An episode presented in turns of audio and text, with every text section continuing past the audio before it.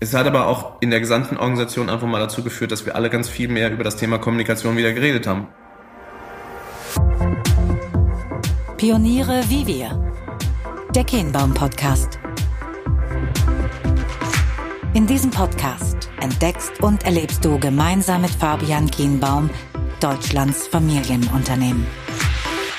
Herzlich willkommen zur aktuellen Ausgabe unseres Podcasts Pioniere wie wir aus dem tiefen Winter heraus aufgenommen und gesendet aus Homburg im Saarland. Und äh, ich freue mich sehr, dass wir hier beide sein dürfen. Christian, herzlichen Dank.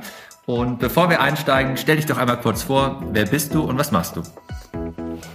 Ja, also mein Name ist Christian Weber. Ich bin hier im Saarland der Leiter der Karlsberg Brauerei, der Karlsberg Getränkegruppe und darf das jetzt ähm, in fünfter Generation machen. Karlsberg äh, vielleicht um direkt mal, was der eine oder andere denken mag und jetzt im Kopf haben mag, gibt es ja zweimal. Es gibt hier ein deutsches Karlsberg und ein dänisches Karlsberg. Erklär doch mal ganz schnell, was es damit auf sich hat. Also das Beste ist, ähm, es hat nichts miteinander zu tun. Es sind zwei Unternehmen, zwei Familienunternehmen, die einen irgendwann mal in Dänemark gestartet, die anderen hier bei uns, wir als Familie Weber hier im Saarland. Ähm, und ähm, ja, haben miteinander nichts zu tun, außer dem Namen und die einen mit C, die anderen mit K. Wobei der Unterschied ist, die sind ein großer weltweiter Konzern und wir sind ein deutsches Familienunternehmen. Und ähm, Carlsberg ähm, als Gruppe, ihr sprecht häufig davon, äh, ihr seid ein Verbund oder ihr agiert im Verbund. Vielleicht kannst du noch mal sagen, welche Marken gehören dazu und was, was stellt ihr eigentlich alles her? Wo seid ihr tätig? Es ist ja nicht nur Bier, sondern es gibt ja viele weitere. Genau, die, die, die Biermarke Carlsberg, für die man uns hier in der Region äh, kennt, die macht so ich sage mal, etwa 15 Prozent unseres Gesamtumsatzes aus. Und wir haben eine Reihe von Getränkemarken in Deutschland und auch in Frankreich, die man kennt, aber die man jetzt nicht unbedingt mit uns assoziiert. Das ist im Bierbereich ähm, die Marke Mixery als Biermischgetränk, ähm, im Wasserbereich Teinach im Schwarzwald, Grumbach im Allgäu. Ähm, die Marke Nios Feinger, eine große Fruchtsaftmarke, in der Gastronomie hauptsächlich und so kleinere Marken, aber bekannte Marken wie Afrikola wir sind ja im Winter und jetzt haben wir irgendwie alle turbulente Zeiten äh, miteinander äh, erlebt. Vielleicht einfach mal die Frage an dich äh, als Unternehmer, als Familienvater, als Mensch. Wie geht's dir? Also auf der einen Seite ist es so ein Gefühl des, naja, das Jahr hätte jetzt wirklich keiner gebraucht, ähm, auf die Art und Weise. Ähm, aus verschiedensten Gründen, all den persönlichen Restriktionen, die das so einhergeht, für uns als Brauerei, als Getränkeunternehmen natürlich ähm, hat es äh, Auswirkungen gehabt in der Gastronomie. Gastronomie, die geschlossen wurde über viele Phasen und ähm, das ist natürlich für uns geschäftlich eine große Herausforderung gewesen. Ist es weiterhin und ich glaube, es wird es auch über eine gewisse Zeit noch so sein. Ähm, gleichzeitig bin ich, ähm, wenn du mich fragst, wie es mir geht, ich bin ich bin zufrieden, wie wir das hingekriegt haben. Also ist so eine, man redet ja immer wieder ähm, über, es könnte sein, dass mal so eine Krise kommt.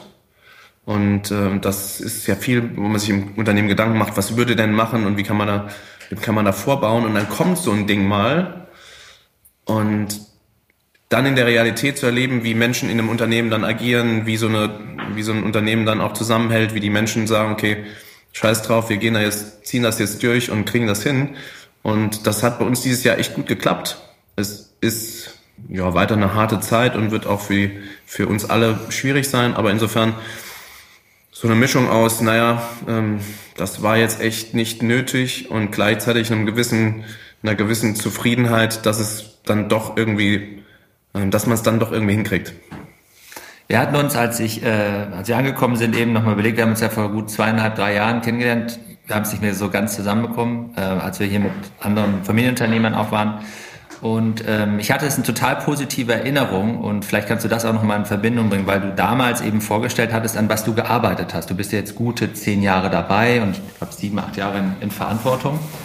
Und damals hast du eben berichtet, dass ihr euch wirklich darauf gemacht habt und zwei Punkte waren das, die mir hängen geblieben sind. Einerseits zu sagen, im Verbund wollt ihr nicht den Weg gehen zu sagen, äh, sinngemäß One Carlsberg, sondern ihr habt bewusst gesagt, ihr habt die, die individuelle Eigenschaften der Marken, aber auch der Menschen, die dahinter stehen, die wollt ihr stärken. Und ihr habt aber damit verbunden, dann trotzdem zu sagen, wie können wir an Kultur arbeiten, miteinander, wie können wir uns da weiterentwickeln, was ist unsere Identität, ähm, wofür machen wir das eigentlich, was man jetzt heutzutage neudeutsch mit Purpose bezeichnet? Das habt ihr ja sehr, sehr früh angefangen.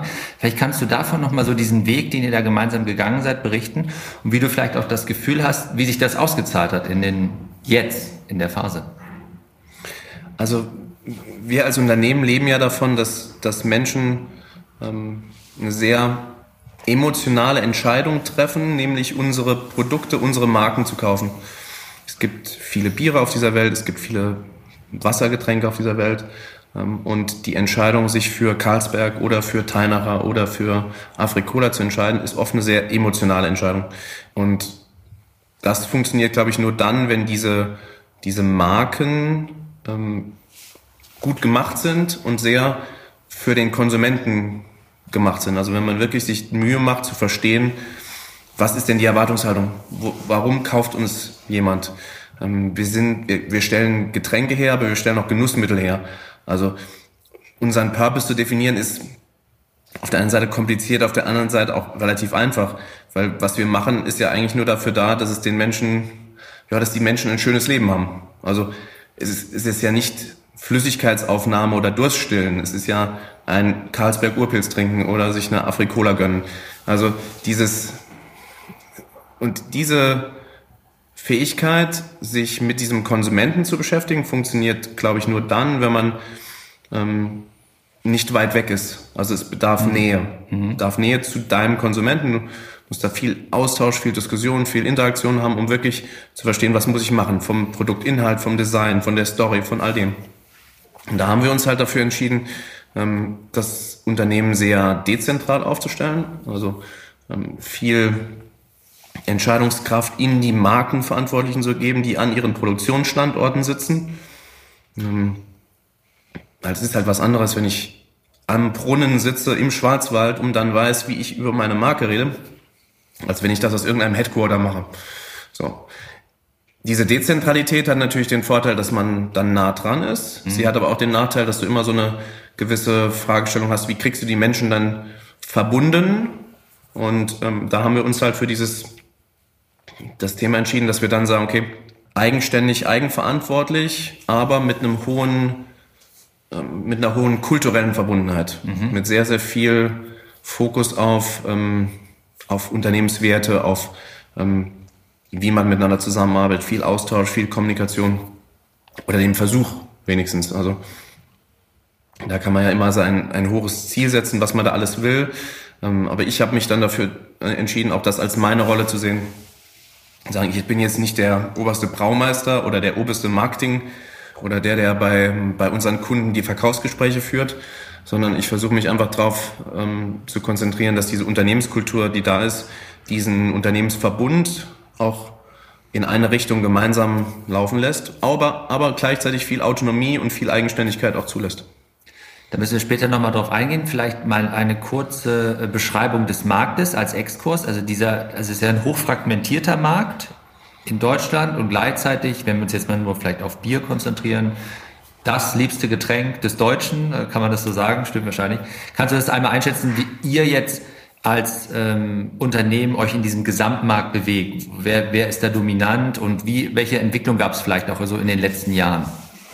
Ja, also in, in Deutschland ist es so, dass dieser, dieser Biermarkt aus natürlich einer Reihe von internationalen Playern besteht, die in Deutschland aber nie eine wirkliche Dominanz erreicht haben. Viele Familienunternehmen auch, nicht? Genau, das ist dann eigentlich, danach gibt es eigentlich unglaublich viele Familienunternehmen in verschiedensten Größen. Mhm. Also zwischen Menschen, die das gerade so in ihrem Ort machen oder Unternehmen, die auch in vielen, vielen Generationen da sind und die ihre Produkte über ihre Region hinaus verkaufen. Ähm, auch dort unterschiedliche Konstellationen, sehr große Familien, sehr kleine Familien, eigenständig geführte, ähm, teilweise mit Beteiligung. Also es ist ein sehr komplexes Modell und ähm, wenige, die auch wirklich sehr große Marktanteile haben. Also mhm. Also keine dominante Struktur. Mhm. Ähm, regional, das ist aber auf der anderen Seite das andere, eine regionale, unglaublich hohe Loyalität zu Marken. Also eine, eine enge Verbindung, die es vielleicht noch so im beim Fußballverein gibt oder also es ist ja es ist ja ein emotionaler Bezug zu diesen Bieren und diesen Biermarken, wenn die Biere gut gemacht sind und wenn man sich da auch wirklich um die Marke und um das, ähm, den Nutzen für den Konsumenten kümmert. Also sehr fragmentiert, sehr regional. Dort, wo es nicht regional ist, ist, wenn es in Produktinnovationen geht. Also wenn wir über äh, beispielsweise die Marke Mixery reden, die Pionier war in diesem Biermisch-Segment, ähm, jetzt auch schon viele, viele Jahre her, Anfang der 90er Jahre. Ähm, das ist dann kein wirklich regionaler Bezug, dann geht es um die, die Innovationsfähigkeit und wie, wie kreativ und wie attraktiv diese Produkte dann für jemanden sind. Ich liebe Mixery übrigens, mir wieder eingefallen. Es war quasi der Einstieg in die Pubertät, ja, wenn ich das so richtig zusammenbekomme. Damit ging es damals los. Und dann gab es aber auch noch so Trends in den letzten Jahren, so gerade in Städten wie Berlin oder so, dass auch nochmal so wirklich ganz lokale, vielleicht städtische Biere äh, in den Markt geworfen sind. Vielleicht haben nicht so eine besondere Größe, aber leben auch von einer hohen Individualität, die genau. damit verbunden worden ist. Ja, da passiert gerade unglaublich viel, weil dieses, also Bier war wahrscheinlich noch nie so sexy, wie es gerade im Moment ist. Da ist so viel, so viel Dynamik dahinter, diese Craft-Bier-Bewegung, die lokalen Bewegungen, die, ich sag mal, die, der, die Bewegung hin zu dem Thema Natürlichkeit, ähm, Regionalität. Also da ist, das passt gerade sehr gut in diesen Zeitgeist. Ähm, deutsches Reinheitsgebot wird wieder mehr als nur irgendein Slogan. Also es geht wirklich ja um, was ist die Natürlichkeit eines Produkts. Und da ist viel entstanden, sind auch viele Leute auf, den, auf dieses Segment draufgesprungen und sagten, ich will auch Brauer sein und ich lerne das. Ich mache es vielleicht erstmal bei mir zu Hause in der, in der Küche. Aber irgendwann hätte ich auch gerne meine eigene Brauerei. Also das ist, ähm, ist eine coole Kategorie. Ist im deutschen Markt auch schwierig. Also wir sind in Deutschland, haben einen sehr umkämpften Markt. Das heißt, dort reinzukommen ähm, mit all den ja, ich sag mal, den, den Hürden, die man da überwinden muss, ist auch nicht einfach. Ähm, aber es hat auf jeden Fall dazu geführt, dass im Moment gerade ganz viele Leute sich wieder mit diesem Thema Bier auseinandersetzen, aus verschiedensten Blickrichtungen. Und das ist für uns natürlich toll. Also das bringt uns natürlich ganz, ganz viele Möglichkeiten dort über, über unsere Brautradition, über die Kompetenz unserer Braumeister. Wir haben ja über 40 ausgebildete Brauer und Braumeister also ganz viel darüber zu reden und den Leuten zu sagen, okay, ähm, ja, wir machen tolle Produkte, aber da steckt noch ein bisschen mehr dahinter und ähm, wieder diese Nähe herzustellen. Das heißt, insgesamt ist der Markt der, das wird ja ein Hektoliter, das ist die Messgröße, oder? Die Absatzmengen, die werden häufig gemessen. Da hast du schon mal angedeutet im Vorgespräch, das ist schwierig, was da deutlich herausgenommen wird. Aber ist eher rückläufig, richtig? Also die, die konsumierte Menge ist rückläufig. Stimmt das überhaupt? Was man manchmal nicht, oder stimmt das gar nicht? Also in den letzten Jahren ist sie leicht rückläufig, strich stagnierend. Ich glaube, wenn man sie in der Kombination rechnet aus Bier und alkoholfreiem Bier, ist sie wahrscheinlich auf jeden Fall stabil. Okay. Vielleicht so ein bisschen wachsend. Was interessant ist, wenn man es auf Umsatz sich anschaut, ja. ist der Biermarkt in den letzten Jahren stark gewachsen. Also ja. der, der effektive Umsatz, der mit Bier gemacht wird in Deutschland, wächst. Das heißt, die Menschen geben mehr für Bier aus. Hat auch damit zu tun, dass es vielleicht eine ähm, eine Orientierung auch wieder zu höherwertigen Bieren geht, mhm. regionalen Bieren ähm, und es nicht diese, es muss einfach nur billig sein, ähm, Tenarik in der, dieser Form auch ähm, also das ist nicht der Trend, den wir in den letzten Jahren sehen. Sehr gut, so damit da haben wir das jetzt auch mal geklärt. Und dann wollen wir den Bogen schlagen zu euch. Ich finde das total spannend, weil ich glaube, was du jetzt an verschiedenen Stellen angedeutet hast, wie ihr als Familienunternehmen in diesem Markt so diese persönliche Signatur mit euren Produkten verbinden können. Das finde ich toll. Da hast du sehr stark dran gearbeitet und es kommt ja aus dem Kern. Das Produkt ist ja letzten Endes das, was die Konsumenten in der Hand halten, aber es beginnt ja hier. Das heißt, die Menschen, die diese Produkte und die diese Liebe ja und diese Passion auch haben müssen, die ist wahrscheinlich da.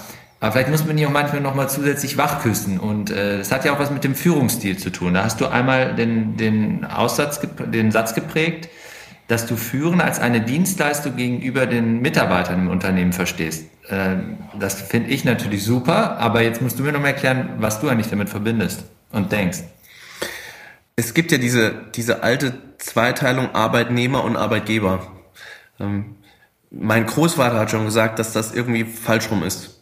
Also es ist nicht der, der Arbeit nimmt und der, der Arbeit gibt, sondern eigentlich ist es die andere Richtung. Es kommen hier jeden Tag bei uns ähm, über 1000 Menschen in diese Unternehmen rein und sagen, okay, ich bin bereit, meine Arbeit zu geben. Ich bin bereit, hier ähm, zu arbeiten, meine Energie, meine Zeit und alles einzusetzen so.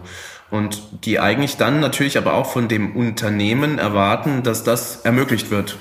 Und dass es die, die Gegenleistung des Unternehmens ist ja nicht nur, dass es dafür bezahlt wird, sondern dass es auch die Möglichkeit gibt, dies überhaupt zu tun. Klare Vorstellung zu haben, wo geht's Unternehmen hin, was wollen wir tun, was wollen wir nicht tun, ähm, was sind die, die grundlegenden Themen, warum Entscheidungen getroffen werden, Transparenz herstellen, ähm, aber auch Arbeitsbedingungen und alles so zu machen, dass die Menschen sagen, okay, ich habe hier Bock, meine Arbeit hier einzubringen, meine Arbeit zu geben. Und das ist natürlich dann eine ultimative äh, Führungsaufgabe, das genau so zu tun. Also sicherzustellen, dass die Menschen, die hierher kommen jeden Tag und sagen, ich bin bereit, dann auch ihre, ihre Energie hier freisetzen können und mitmachen können. ist natürlich sehr unterschiedliche Arbeitsbereiche und ob das jetzt jemand ist, der an einer Anlage arbeitet, der auf einem Stapler sitzt, der im Marketingbereich in einem Büro arbeitet, jemand, der im Außendienst unterwegs ist. Und ähm, aber das meine ich mit diesem Dienstleistungsgedanken, dass die Menschen, die dann Verantwortung für andere Menschen im Unternehmen übernehmen, das nicht als ein ein Privileg oder eine Machtposition oder ein mhm eine Möglichkeit geben, sich etwas wegzudelegieren, sondern sagen, ich bin eigentlich dafür da, ähm, dass meine Kollegen, meine, die, die mit mir arbeiten, dass die hier auch Gas geben können. Und ähm, das ist. Ähm, wie klappt das? Also das ist ja deine Philosophie, deine Haltung, die trägst du hinein. Wie hast du resoniert das? Seid ihr da? Habt ihr euch gut entwickelt in den letzten Jahren? Bist du damit zufrieden? ich bin, also ich bin sehr damit zufrieden, dass wir, dass es zu einem sehr großen Thema bei unserem Unternehmen geworden ist. Also, dass wir viel über mhm.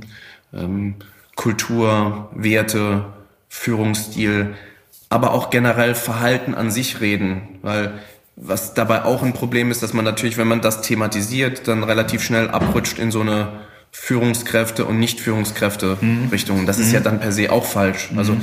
Führung ist da ja eine von vielen Rollen, die geführt wird und sind ja auch Kollegen oder Mitarbeiter, die genau diese gleiche Thematik haben, miteinander zusammenzuarbeiten. Ähm, es führt dazu, dass, also es wird thematisiert, das führt auch dazu, dass ganz oft darüber geredet hat, wo es in der Wahrnehmung der Menschen nicht funktioniert.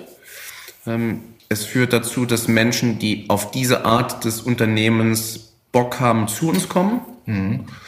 Und ich glaube, das ist am Schluss der wesentliche Hebel. Ich glaube, dieses, dieses Schneeballgefühl, dass, dass am Schluss wir alle diese, dieses gleiche Verständnis von, von Unternehmenskultur haben. Das ist eine Frage, des, mhm. wer sagt, okay, ich habe hier Lust zu arbeiten. Mhm. Ähm, das heißt ja nicht, dass es nicht notwendig ist, dass es Spielregeln, Hierarchien, Strukturen gibt, die auch sicherstellen, dass man hier einfach Prozesse genauso abarbeitet, wie sie mal definiert worden sind. Wenn wir eine Qualitätssicherung haben, dann können wir nicht jeden Tag kreativ neu an die Qualitätssicherung dran mhm. gehen. Also ähm, langfristig, glaube ich, ist es etwas, was schon immer in diesem Unternehmen war, dass wir uns immer mit diesem der Fragestellung des wie, wie gehen wir denn miteinander um, intensiv beschäftigt haben. Das hat die Menschen geprägt, die Lust haben, hier zu arbeiten. Und ähm, ja, jetzt ist es, glaube ich, immer wieder in jeder Generation eine Aufgabe, das auch irgendwie konkret zu machen. Mhm. Es nicht nur auf irgendwelchen Tafeln über Werte zu reden, sondern ja. auch zu überlegen, ja, was heißt denn das jetzt ganz konkret im Tagtäglichen? Und wie schafft man es, dass es auch dazu führt, dass die Menschen auch einen Nutzen dieser Diskussion und dieser, dieser, dieser Ansätze auch sehen? Das ist das, was äh, ihr auch mit dem ähm, Satz am Unternehmen arbeiten versteht, ja, also Eigenverantwortung wirklich lebendig werden zu lassen letztendlich. ist ja auch etwas, was du, glaube ich, geprägt hast, ein lebendiges Unternehmen wo man miteinander ringt, wo wie in allen Organisationen äh, nicht alles Gold ist, was glänzt, aber wo man mit Aufrichtigkeit die Dinge auch anspricht und ausspricht und ähm, ja wahrscheinlich auch eine Debattenkultur pflegt, ja, und vielleicht miteinander ringt, um zu überlegen, wie, wie gelingt es uns weiter und wie kann man auch äh, Eigenverantwortung, Potenzialentfaltung und diese Dinge wirklich leben lassen. Wir sind halt viel in, also wir sind dann in den letzten Jahren oft bei dem Begriff Augenhöhe gelandet. Also mhm. wie wir wie wir es schaffen, dass wenn Menschen miteinander interagieren, auch das Gefühl haben, dass sie jetzt gerade miteinander auf Augenhöhe reden ähm, und dass, dass da eine hohe Wertschätzung in alle Richtungen ist. Also mhm. ähm, das ist ein das ist ein hehrer Anspruch in einem tagtäglichen Miteinander sich auseinandersetzen. Also weil Konflikte, Fehler, äh, Dinge, die nicht klappen, ähm, die sind halt geschäftsimmanent. Also es wird immer irgendwas sein, wo sich jemand, wo, wo was einfach schief läuft. Und ich glaube, dann genau in den Phasen dann irgendwie wieder einen, einen Weg zu finden und sagt, okay, komm, lass uns aber jetzt wieder immer Wege rausfinden, wieder miteinander zusammenzukommen, Dinge aufzuarbeiten, Fehler zu verändern, aber auch kreativ nach vorne zu arbeiten und sagen, okay, wir haben das probiert, es hat nicht geklappt, jetzt machen wir was anderes. Also es ist eine, ist so eine Daueraufgabe, die unglaublich erfüllend ist, wenn man merkt, dass es funktioniert. Es gibt so unglaublich viele Momente, wo man denkt, ah, genau so.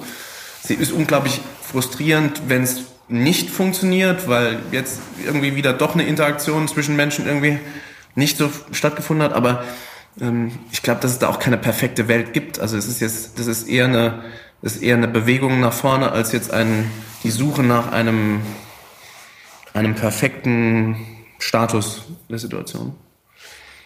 Ähm, du hast ja in den letzten Monaten auch ähm, sehr stark kommuniziert. Hast du das schon immer so getan oder hast du es nochmal zusätzlich verstärkt? Und welche Resonanz hast du erfahren?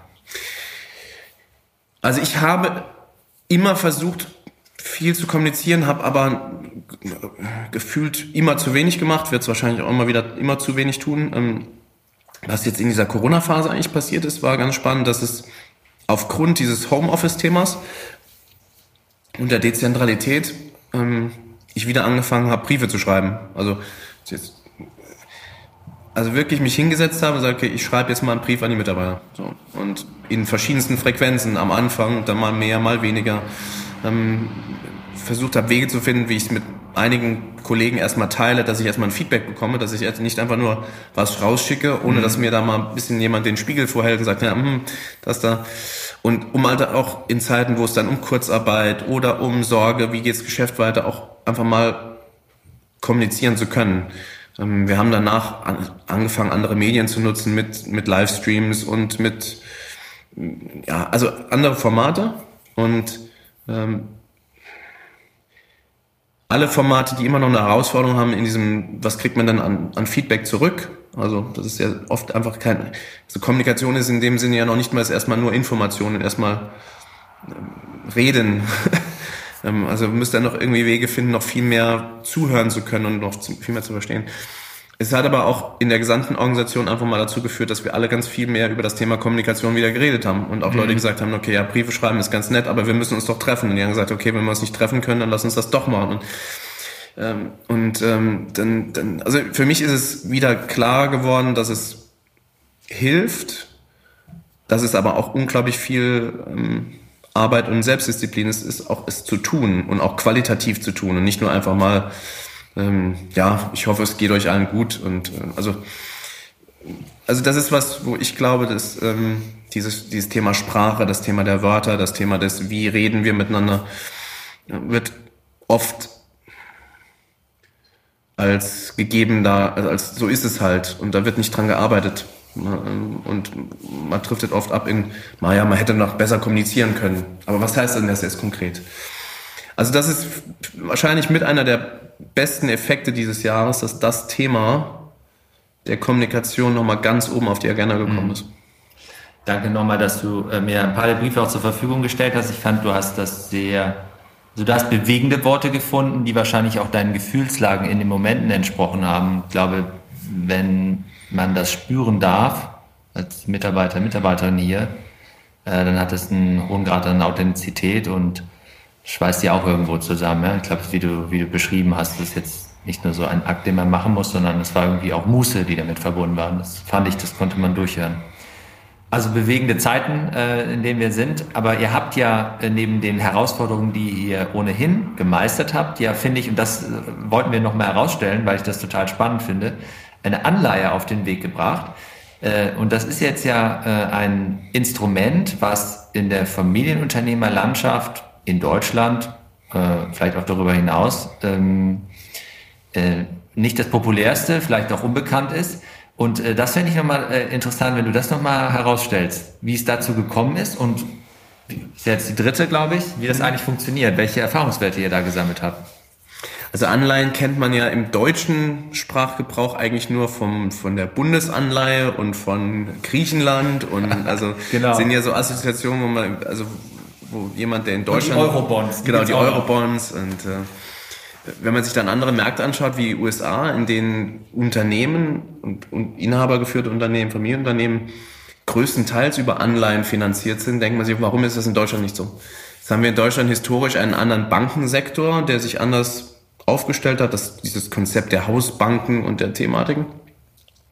Und vor vielen Jahren haben wir gemerkt, dass das Konzept für uns ähm, aus verschiedensten Gründen eine Herausforderung sein wird, weil das Bankengeschäftsmodell sich verändert. Mhm. Solange dieses Zinsniveau so sein wird und diese ganze Thematik ist dieses klassische Hausbankengeschäft mit all den Strukturen und Basel 3, Basel 4 ist ja eine, ein komplexes Thema geworden. So, das heißt, wir haben gesagt, okay, wie können wir das anders machen? Wie können wir weiterhin Banken nutzen? Wir sind mit Teilen des Unternehmens ja am Börsen notiert und, ähm, und da gibt's, gab es zu diesem Zeitpunkt 2012, was bei uns der erste Schritt ist, hatte sich dieses Mittelstandsanleihensegment entwickelt.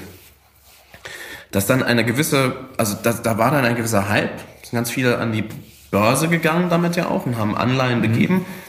Ähm, dann sind, wie das immer so ist, natürlich auch einige ausgefallen und auf einmal war das in der deutschen Presse wieder das Schlimmste, der, der zweite neue Markt, ähm, weil irgendwie man mit dieser Idee, dass man sich Geld von Investoren holt, ähm, das Unternehmen aber nicht verkauft, im deutschen der deutschen Denke bisher noch nicht stattfindet.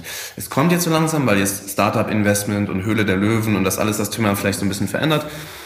Aber die An eine Anleihe ist ja eigentlich nur ein Modell, wo man sagt, okay, ich finde institutionelle Anleger, die Geld anlegen müssen und sagt denen, pass auf, die nächsten drei, fünf, sieben Jahre gibst du mir das Geld. Ich zahle dir jedes Jahr Zinsen und nach fünf Jahren gebe ich dir es wieder. Und vertrau mir bitte, dass ich dies tue. Meistens ist es dann ja so, dass man diese Anleihe dann wieder refinanziert und dann entweder mit einer Bank oder einer neuen Anleihe. Und wir haben das jetzt zum dritten Mal gemacht. Und ähm, zum dritten Mal haben wir gemerkt, dass wir mit zwei Argumenten bei dieser Investi Investorengruppe immer gut punkten. Das eine ist verständliches Geschäftsmodell. Ähm, kann nicht schaden. Genau. Bier verkaufen, das kann man verstehen. Man kann jetzt darüber diskutieren, ob der Biermarkt zwei Prozent wächst oder zwei Prozent schrumpft oder aber man weiß, okay, gut, wenn ihr das auch nicht macht, ich weiß, ihr verkauft Bier. Ähm, und dieses Jahr insbesondere, wo wir zeigen konnten, dass wir trotz Corona gut durch die Krise gekommen sind und dass so ein Segment wie Bier verkaufen an sich ein relativ krisenfestes Modell ist, das hat uns in diesem Jahr nochmal geholfen dabei. Und das zweite Modell ist halt dieses Familienunternehmen-Thema. Weil die schauen dich an und sagen, okay, ähm, ja, wie wahrscheinlich ist es, dass du mir in fünf Jahren das Geld zurückgibst? oder ähm, in der Ukraine oder auf den Philippinen ähm, mit dem Geld abgehauen bist. Das heißt, wenn du dann sagen kannst, okay, Familienunternehmen, fünfte Generation, wir machen das jetzt nicht zum ersten Mal und wir verwenden das Geld jetzt auch nicht, um irgendwas Spekulatives zu machen, sondern ja, wir investieren in unsere Produktionsanlagen, in unsere Marke, in unsere Kisten, in unsere Flaschen und so, ähm, dann steigt diese Wahrscheinlichkeit, dass dir dieser Glaube geschenkt wird. Und es hat jetzt zum dritten Mal bei uns gut geklappt. Und ich persönlich hoffe, dass es für Familienunternehmen in Deutschland dieses Segment sich etablieren wird. Es ist noch ein teures Segment, muss man auch dazu sagen. Man muss sich viel Mühe geben, das auch zu tun. Wie viel Vorlauf hat das so? Ja, sagen wir mal so sechs Monate brauchst du schon, um es dann auch wirklich ordentlich zu machen. Weil mhm. du, musst, du musst ja raus, du musst den Leuten, du, musst dich du musst auch transparent sein. Also das ist ein Aspekt, der oft bei Familienunternehmen ja noch so ein bisschen Wie läuft Zahl, da, Zahlen zeigen und so weiter. Also, Wie läuft das so praktisch ab? Wo sind diese Investoren? Wo warten die auf dich? Du hast natürlich, du hast eine begleitende, eine beratende Bank und diese mhm. Banken haben natürlich einen Zugang zu Schaffen die mehreren haben, ja. Hunderten von, von Investorengruppen, mhm. die dann aus ja, Vermögensverwalter, ähm, kleinere Versicherungsstrukturen und so weiter. Und die triffst du dann physisch oder virtuell. Mhm und erzählst deine Geschichte und sagst, okay, wir machen das und das war die Story der letzten Jahre, das war, das ist, wo wir hinwollen. Ähm, und ähm, wir sammeln jetzt, in dem Fall haben wir 50 Millionen Euro eingesammelt, zu dem und dem Zinssatz. Habt ihr mhm. Lust mitzumachen? Und dann ähm, sagen die ja oder nein. Und am Schluss kriegst du dann so nach, nach drei, vier Wochen, wenn du diese, diese Roadshow, sogenannte Roadshow gemacht hast und das platziert hast und kriegst dann so eine, ein Bestellbuch, wo dann drin steht, wie viel wie viel in Summe ähm, bestellt wurde sozusagen. Und ähm, dann klappt's oder klappt's nicht. Also es ist ähm, als wir das erste Mal gemacht haben, ich habe immer erzählt, es war so für jemanden, der dann in so einer produzierenden Getränkewelt unterwegs war, das hatte so ein bisschen so Alice im Wunderland in so Rabbit Hole reinfallen. Das ist, du warst auf einmal in einer ganz anderen Welt. Ich saß dann in irgendwelchen ähm, Bürogebäuden in Luxemburg, wo dann irgendwelche Leute saßen, die da mit Hunderten von Millionen Euro Geld links und rechts anlegen in Dinge, die ich in meinem Leben noch nie gehört hatte. ähm, und das war schon so ein bisschen andere Welt und über die Zeit lernt man das halt auch kennen. Und ähm, es ist, ähm, aber wie gesagt, es, man muss sich als Unternehmen dann auch einlassen, weil die erwarten ja von dir, dass du, dass du auch wirklich deine Zahlen offenlegst, deine Struktur offenlegst, deine Strategie, Strategie offenlegst. Spannend. Spannend. Uns, uns hat's besser gemacht, muss man auch dazu sagen. Also ich glaube, dass dieses, diese Notwendigkeit dieser Transparenz nach mhm. innen und nach außen, also bei uns kann jeder Mitarbeiter im Unternehmen durch diesen Prozess auch alle Zahlen des Unternehmens sehen. Du gehst auf unsere Webseite, legst dir unsere G&V runter, legst dir unsere Bilanz runter, du weißt genau, wie es dem Unternehmen geht. Mhm. Wir müssen alle Halbjahr müssen wir einen Bericht ablegen. Unser Jahresbericht ist viel detaillierter, als es eigentlich sein müsste. Das heißt, die Kunden, nicht nur die Investoren, auch die Kunden, unsere Geschäftspartner, unsere Lieferanten, unsere Mitarbeiter, die sehen ganz klar physisch, wie es uns geht. Und das muss man wollen, aber ich glaube, das führt dazu, dass man all das, was wir mit so ähm, sauber Governance und mhm. mal thematisiert, wie man mit seinem Unternehmen umgeht, das hat uns, hat uns echt geholfen, da zwei, drei Schritte nach vorne zu machen. Sehr, sehr spannend. Apropos Kapital, ähm, die Frage muss ich stellen, weil mich total interessiert, wie du das wahrgenommen hast. Jetzt hat ja neulich Oetker für, man munkelt, bis zu einer Milliarde, vielleicht war es auch ein bisschen weniger, 800 Millionen Flaschenpost gekauft. Was hast du gedacht, als du das gehört hast? Das war schon lange zu erwarten. Also Oetker hat ja vor vielen Jahren entschieden, sie verkaufen ihre Reederei und Schifffahrtssparte und haben viel Geld dafür eingesammelt und haben ja ganz offenkundig kommuniziert, wir wollen damit investieren. So. Ist ja auch ein Familienunternehmen, ein bisschen größeres Familienunternehmen, aber ähm, und die, die haben eine Entscheidung getroffen vor vielen Jahren, die ich für deren Struktur völlig nachvollziehen kann, zu sagen, okay, wir wollen in diesem, wir wollen in diesem digitalen Bereich, wir wollen in diese Downstream, die Logistik, die Distribution, da wollen wir viel mehr kontrollieren, wollen wir viel mehr einsteigen. Und mit ihrer eigenen Struktur hatten sie da ja schon viele Dinge gemacht. Und Flaschenpost, wenn man es mal analysiert, ähm, losgelöst von dem Zukunftspotenzial eines Geschäftsmodells, was man jetzt so oder so bewerten kann, war ja in den letzten Jahren sehr intelligent für einen solchen Verkauf auch vorbereitet aufgebaut worden. Professionelle Investoren dahinter und Strukturen und wirklich clevere Leute und also tolle Dynamik. Gibt es die hier eigentlich auch? Haben die es bis hierhin geschafft? Bis hier hat es noch keiner geschafft. ja, also insofern, ich, ich, ich hatte erwartet, dass das irgendwann oder dass es irgendwas passieren würde, aber es ist aber ein, ein bisschen anderes Spiel als das, was wir spielen. Also es hat ganz viel mit Distribution kontrollieren, Vertriebswege kontrollieren, Daten der Konsumenten zuzugreifen, zu tun. Ähm, Verändert ja. das so ein bisschen die Spielregeln? Also, weil, also jetzt mal so auf einer Metaebene, so ein Hersteller, den wir auch da mit Radeberger, also die sind ja auch in dem Getränkemarkt mit unterwegs.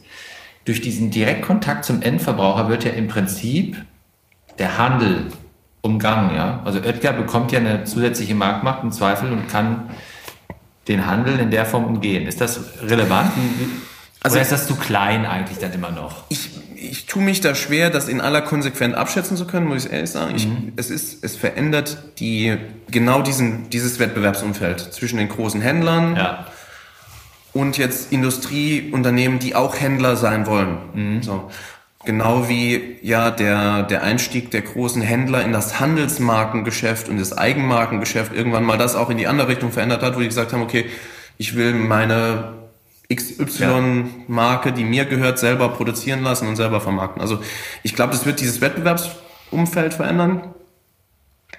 Ich glaube, es wird trotzdem weiterhin die Frage sein, okay, welche Marken findet der Konsument spannend? Und hat der Konsument ein Bedürfnis, diese Marke zu kaufen, egal wo er sie bekommt? Mhm.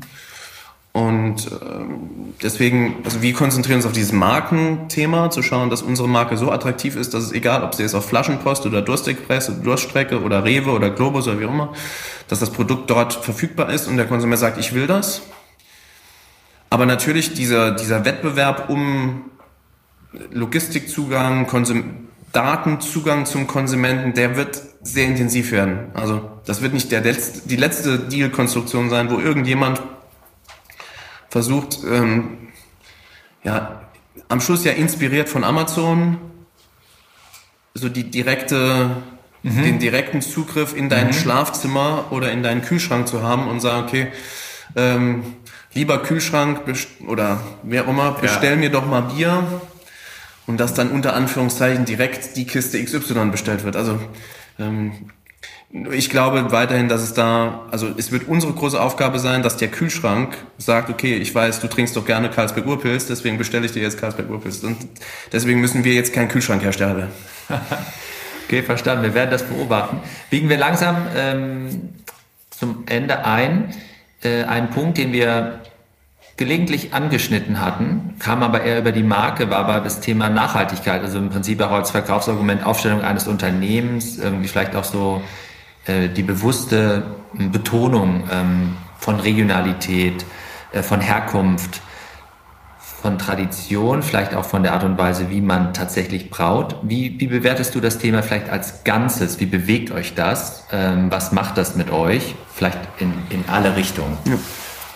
Also wir haben ja ein, ein unglaubliches Privileg und ein Glück und eine Dankbarkeit, dass wir Wasser nehmen können, Rohstoffe einkaufen, aus diesem Wasser und den Rohstoffen Bier herstellen und Konsumenten dafür Geld bezahlen.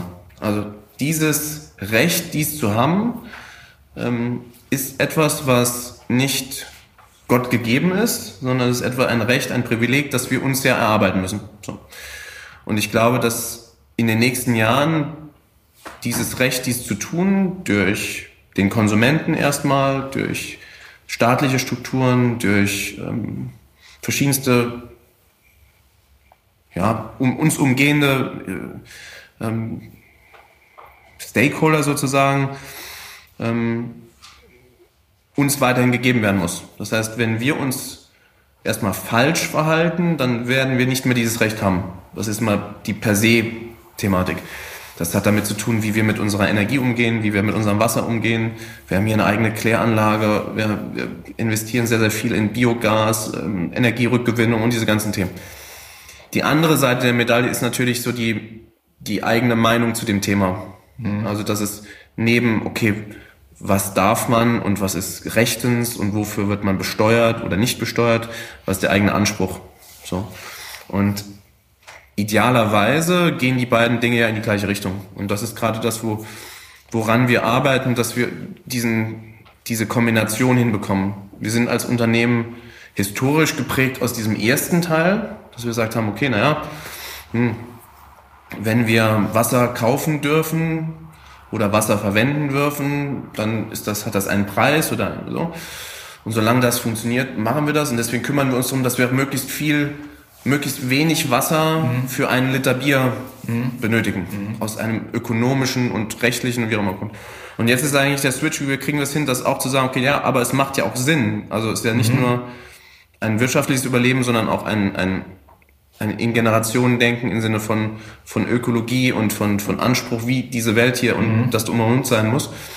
Und dann zu sagen, okay, es ist zwar finanzierbar, vielleicht vier Liter für einen Liter Wasser ähm, mhm. zu brauchen, äh, vier Liter Wasser für einen Liter Bier zu brauchen, mhm. aber warum sollten wir es nicht versuchen, mit zwei Litern hinzubekommen? Ja. Egal, wenn es uns dann auch wirtschaftlich nicht mehr so viel bringt.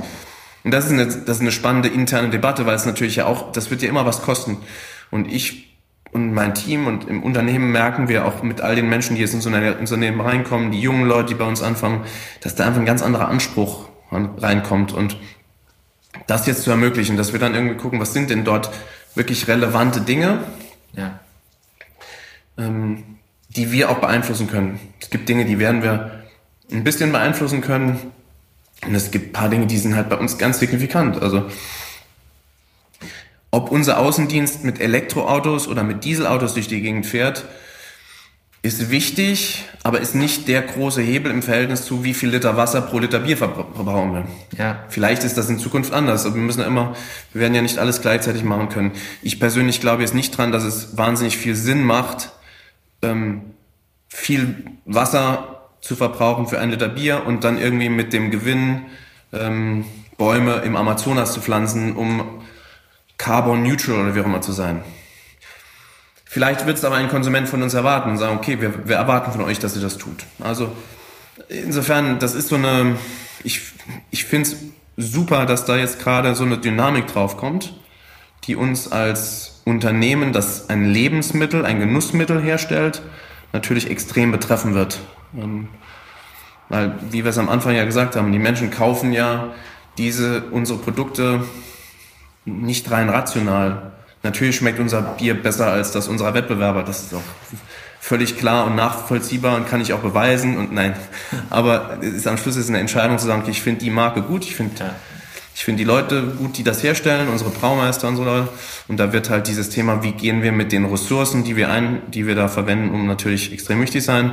Und parallel ist es natürlich, also wenn ich mir meine Jungs zu Hause anschaue, die kleinen Kinder, dann denkt man sich schon, also was geben wir denen denn weiter, wenn das hier alles mal, wenn wir dann nicht mehr da sind. Also.